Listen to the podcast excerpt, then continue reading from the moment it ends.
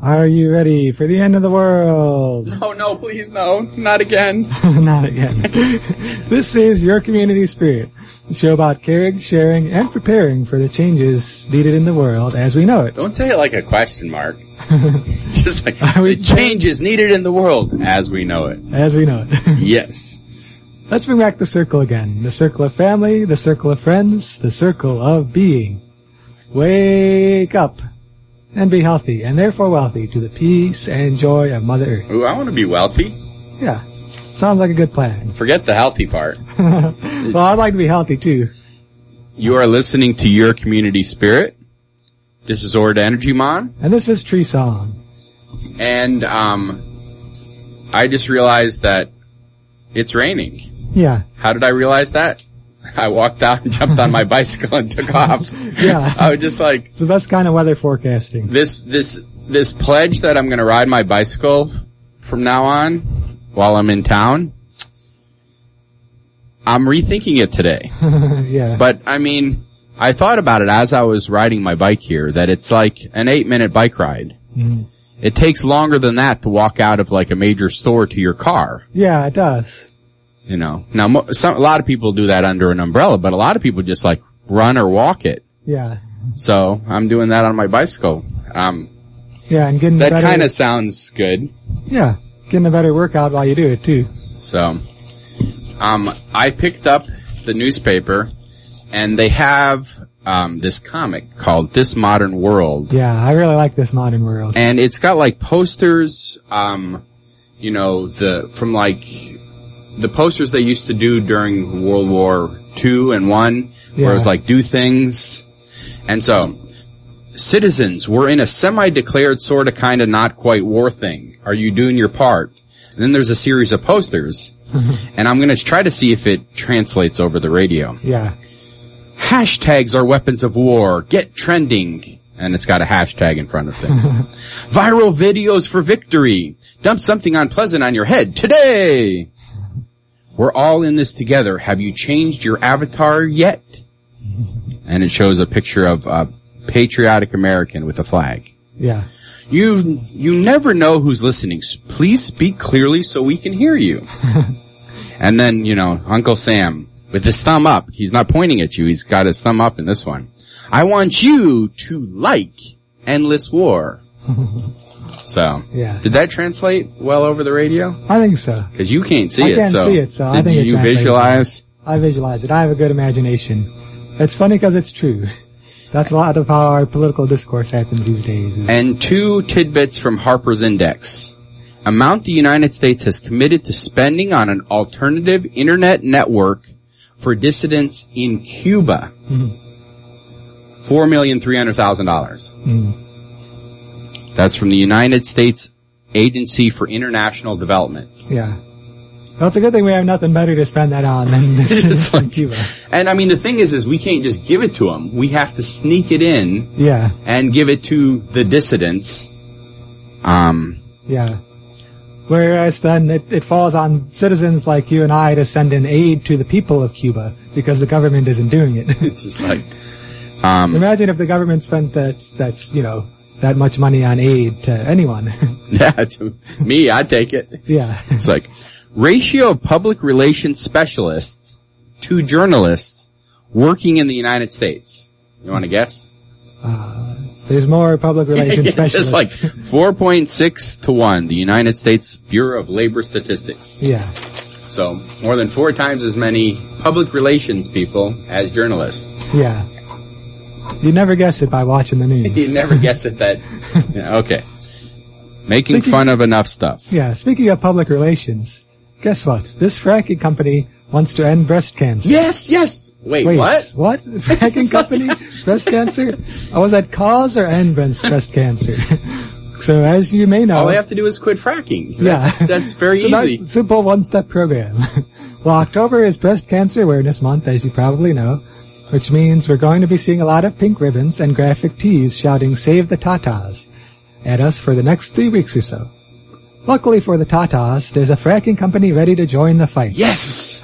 On October 2nd, Baker Hughes announced that they'd contribute $100,000 to the Susan G. Komen Foundation, the largest breast cancer charity in the nation.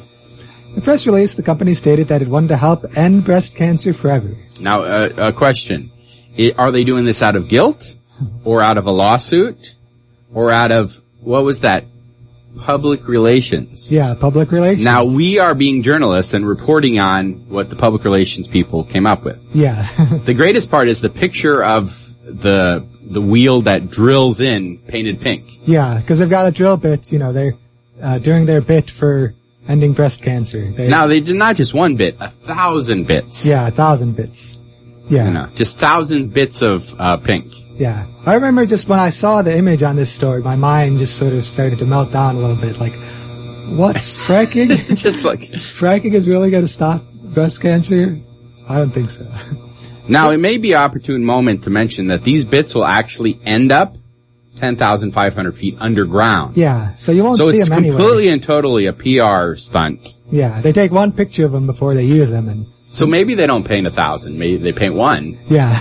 they wait until the press leaves and then they're like, Especially how clean it was. It was like very, it was looked brand new. Oh yeah, it was, it was really pink. It was very clean. it was really, then it- they used it. well, did they actually use it? Uh, I think so. I saw them lo- in the video. I saw them lowering it into the ground. So Okay, they didn't pull it back out and show it filthy and dirty, all covered with oil. that's bad PR. just like now the Komen Foundation has come under criticism for other things. You know, basically they'll accept money from anybody. Yeah. That's the criticism. That's the criticism. There's this term pink washing, like it's like greenwashing, but pink, it's like trying to make, companies trying to make themselves look better by giving a little donation to breast cancer. I mean, a hundred thousand dollars for a fracking company. I don't think that is that very much money. yeah. I mean, for a non-profit, I'm sure it's a lot, but for a fracking company, that's, I mean, in theory, they should be paying that in fines. but yeah, so uh, it's pink washing the fossil fuel industry. And, I mean, who wouldn't want to end breast cancer forever? I mean, that's a noble goal they're talking about, but when the money's coming from a company whose products contribute to cancer, we can't help but wince. I love this sentence. A spokesperson from Komen defended the foundation by saying that the partnership grew out of Baker Hughes' personal connection to breast. It's not a quote. I'm quoting it. Yeah, you're quoting, yeah. personal connection to Yeah. breast cancer. Well, I mean, I honestly No, I mean, it could did- be like one of the owners of it had a family member who got breast cancer Yeah, and decided he wanted to do that. Yeah. It's not saying what the personal, so I shouldn't make fun of that.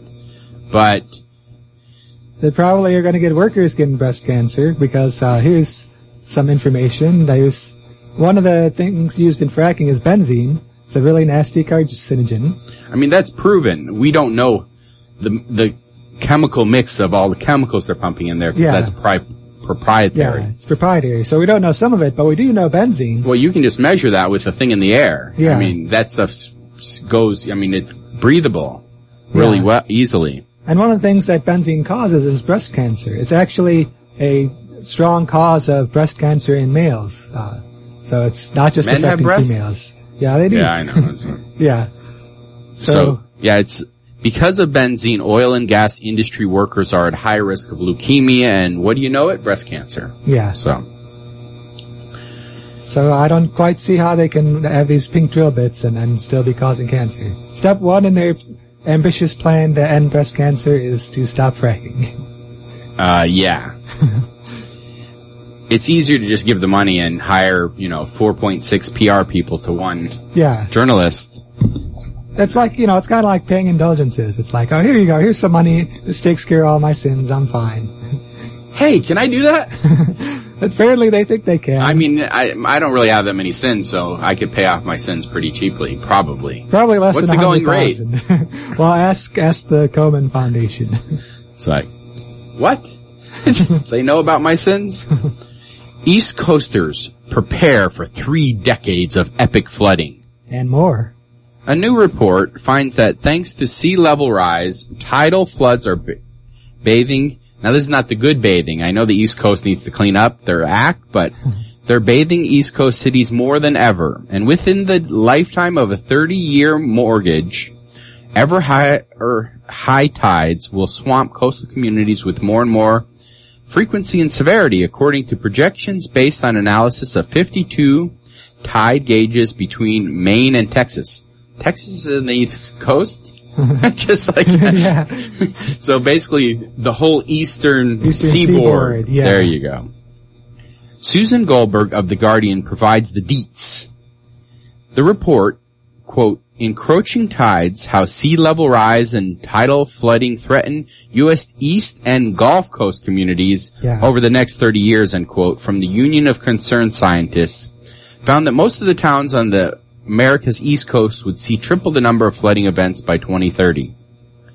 By 2045, these towns would see 10 times as many.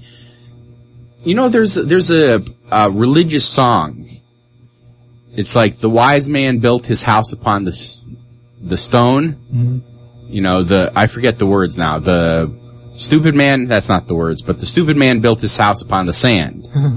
Yeah. You know. But you know what's the more valuable house right nowadays? On the sand. On the sand, yeah, right on just the like, beach. just like right on the beach. Ocean view. Yep.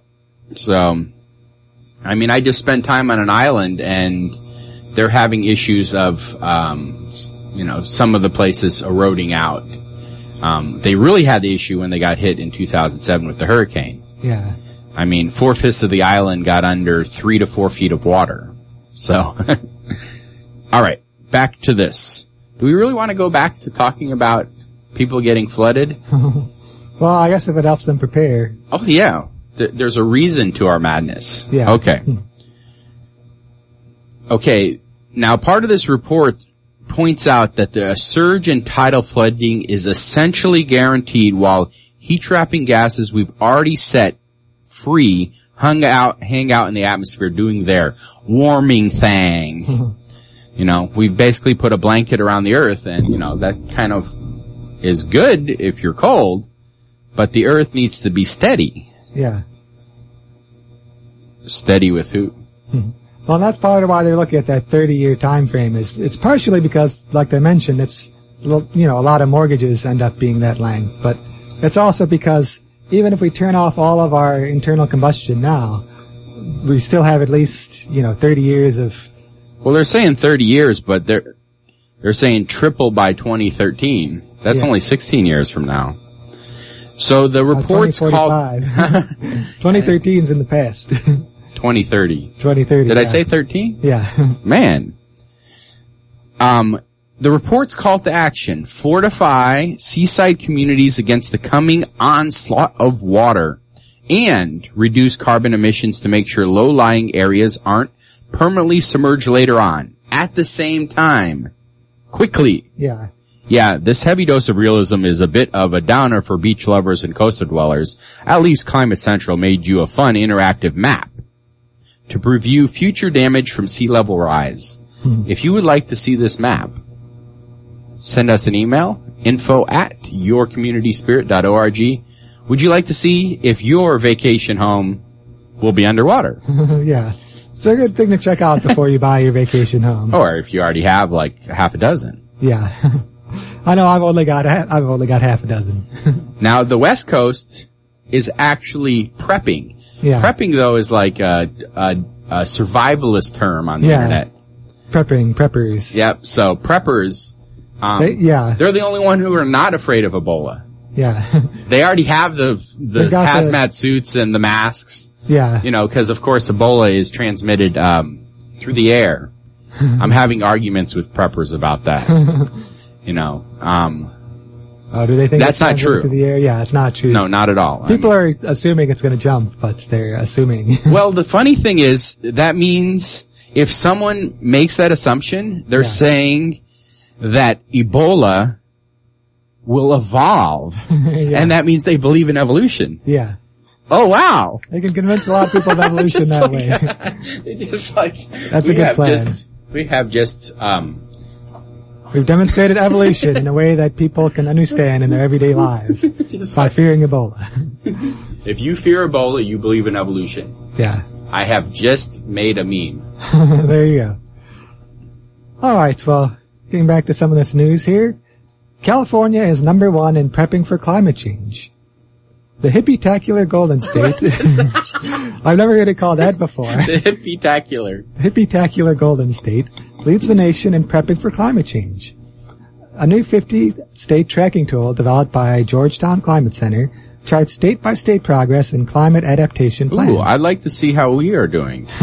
or Well- just the Midwest in general. Yeah, we're not doing well. I, I looked at it. We're sort of there are like maybe a dozen or so that are at the top because they've got various measures in place, and the rest are just like flat line. Like they don't have Flatline. Yeah, they don't have plans. The preppers are flatlined in the Midwest. Yeah, like California has this progress bar. They have all these goals they've set, and they've meet met like a third of them, and we have no progress bar because we haven't tried yet. Oh, okay. So we're doing great in Illinois. I know on an individual basis people are prepping, Yeah, individually there are a lot of people in Illinois. but of course they keep it secret so you can't, the government can't track it. Yeah. Uh, at the state level, California's at the head of the pack. Of course, not too surprising. It's trailed closely by, you guessed it, Massachusetts and New York. California has one of the largest lists in the nation, anyway, with 345 separate climate goals. See, we don't have any climate goals officially in the state of Illinois, and they've got 345 in California. I mean, only 14 states honestly have go- goals at all. Yeah. So, I mean, it's not like we're not in good company. I Yeah, mean, the good news and the bad news is we're in good company with that. Uh, so only 14 states have finalized these plans. California's successes so far have a lot to do with prioritizing the issues. The state, for example, has created a Planning for Sea Level Rise database, installed tools to identify and reduce climate-related health vulnerabilities, and even has a bill that'll require lighter colored pavements to reduce the effects of urban heat islands. That's pretty, I mean, there's a lot more to do since they've only met some of their goals, but that's a start. so maybe Cali is going for the low hanging fruit, but hey, at least it's picking the stuff. Yeah. and it's doing before they completely, you know, get hot and dry out. I mean, yeah. Dry out in the sun. Now, I mean, it is, they are being right now exposed to it more than any other state with their drought. Yeah. So maybe that is partially conducive to make it so that they push for it. Yeah. Cause I, I feel mean, like, I mean, they're in a drought for like two years now, yeah, they're in this ongoing drought and it just keeps getting worse. And so, and that hurts us. I mean, that's where we get our food. yeah, our food prices are going up and I mean, I imagine each time they think about the drought, at some point they think, well, is this related to global warming? What are we going to do about it? So, I mean, this, this measure though is just measuring adaptation. There's really not, uh, I haven't found a similar measure yet of actual mitigation of your emissions. You know, I'd like to see which states are doing best at that. Now, Miami Beach prepares for annual king tide flooding and a taste of future sea level rise. Construction crews are wading into chest high pools of muck in a race against time to install pumps Miami Beach officials hope will help. That's a good one. Hope will help. Yeah. Control an annual super high tide threatening to flood South Florida's popular seaside city next week. Around October 9, a so-called king tide is expected to push almost a extra foot of water onto streets, going over seawalls and forcing residents to wade through flooded streets, an annual event causing widespread damage. Wow. I, I've been reading this blog online and it's saying that Miami gets flooded how many years in the future? Yeah. 16 or so? yeah, in the year 2030. And it's happening right now. Yeah. Huh. So, it's been a nightmare, says Andreas Schneider, who has seen past high tides bring water up and even inside his group of neighborhood restaurants causing tens of thousands of dollars in losses due to temporary shutdowns and cleanup.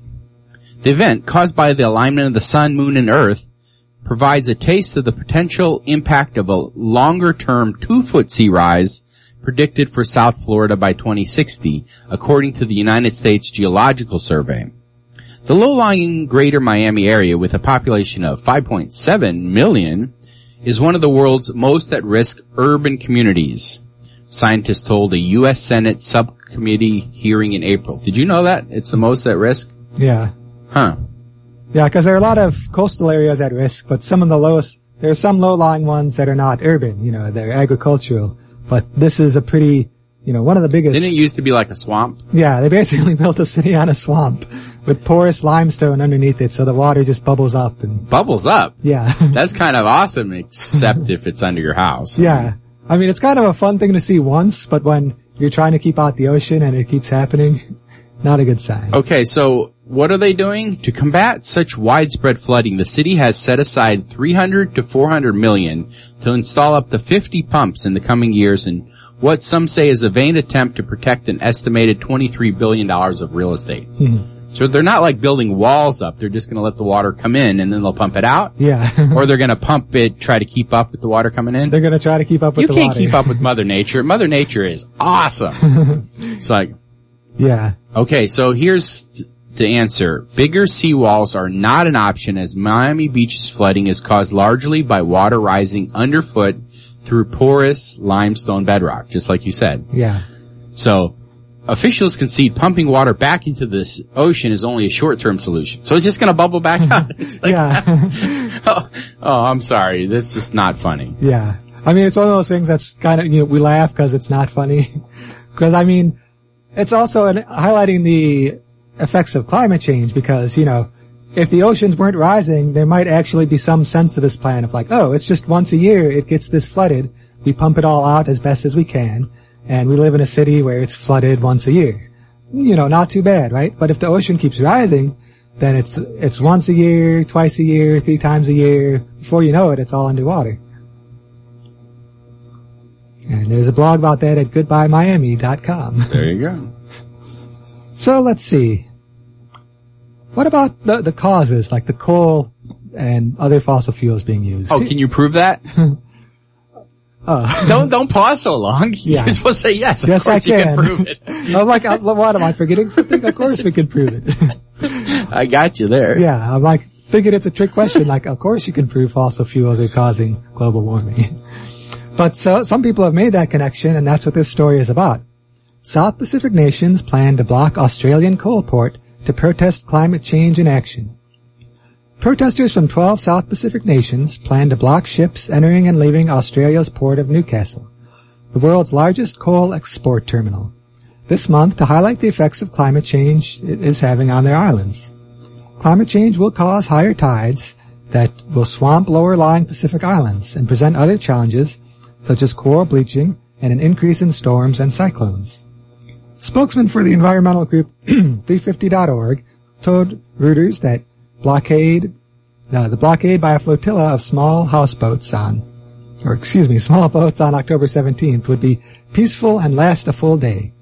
A full day, that's not too long, but I guess one day at a time, right? Well, I mean, this place, Newcastle, handles more than 4,000 ship movements annually, more than 90% loaded with coal. Yeah. So one day is a major dis- disruption. Yeah, one day is a lot and lot. it'll cascade, probably take them like, you know, months to straighten out their movement. Yeah, to catch up. Cause those big boats, it's hard to move them, you know, they, they don't turn very well and takes a lot of energy. So yeah, on Monday, a, de- a sole demonstrator from the Frontline Action on Coal group chained himself to a rail line leading to the port and disrupted shipments before being removed by police. Yeah, millions of tons of coal pass through the port each year. Uh, for, here's a quote. For over 20 years now, Pacific Islanders have been negotiating with little effect for countries like Australia to cut greenhouse gas emissions and to stop coal, oil, and gas exports. How does a little island negotiate with a major, you know, country like Australia? Yeah, that's one of the challenges, especially the island nations face is, you know, this island nation of a relatively small number of people has to go to countries like Australia and the US and Canada. And I mean, they have to deal with Australia, but China gets a quarter of Australia's coal. Yeah, So I mean, China has to deal with it. Now China is actually now creating climate change rules, not because of climate change, but because people can't breathe anymore. There's so much coal in the air. It's like the, what? Trying to think when we had a lot of coal. Yeah, like a dawn of the industrial era here, like in in Europe and the U.S., there was a lot of more coal burning going on in cities, and so you had really sooty, smoky cities. They're experiencing some of that in China right now, but they're working to control it, but still burning a lot of coal. Yeah, so how do these small island nations leverage these other countries and convince them to, you know, not sink their entire nation? Imagine if if we in the U.S. like there was someone doing something in their country and the whole U.S. was going to go under the water. Wouldn't that upset Well, us? Well, only Miami will, so. Only Miami, so no big deal. Yeah, just like, I mean, I actually know some people in Miami, so I guess maybe they'll move to Southern Illinois. Maybe. Today is Friday. Yeah, has been all day.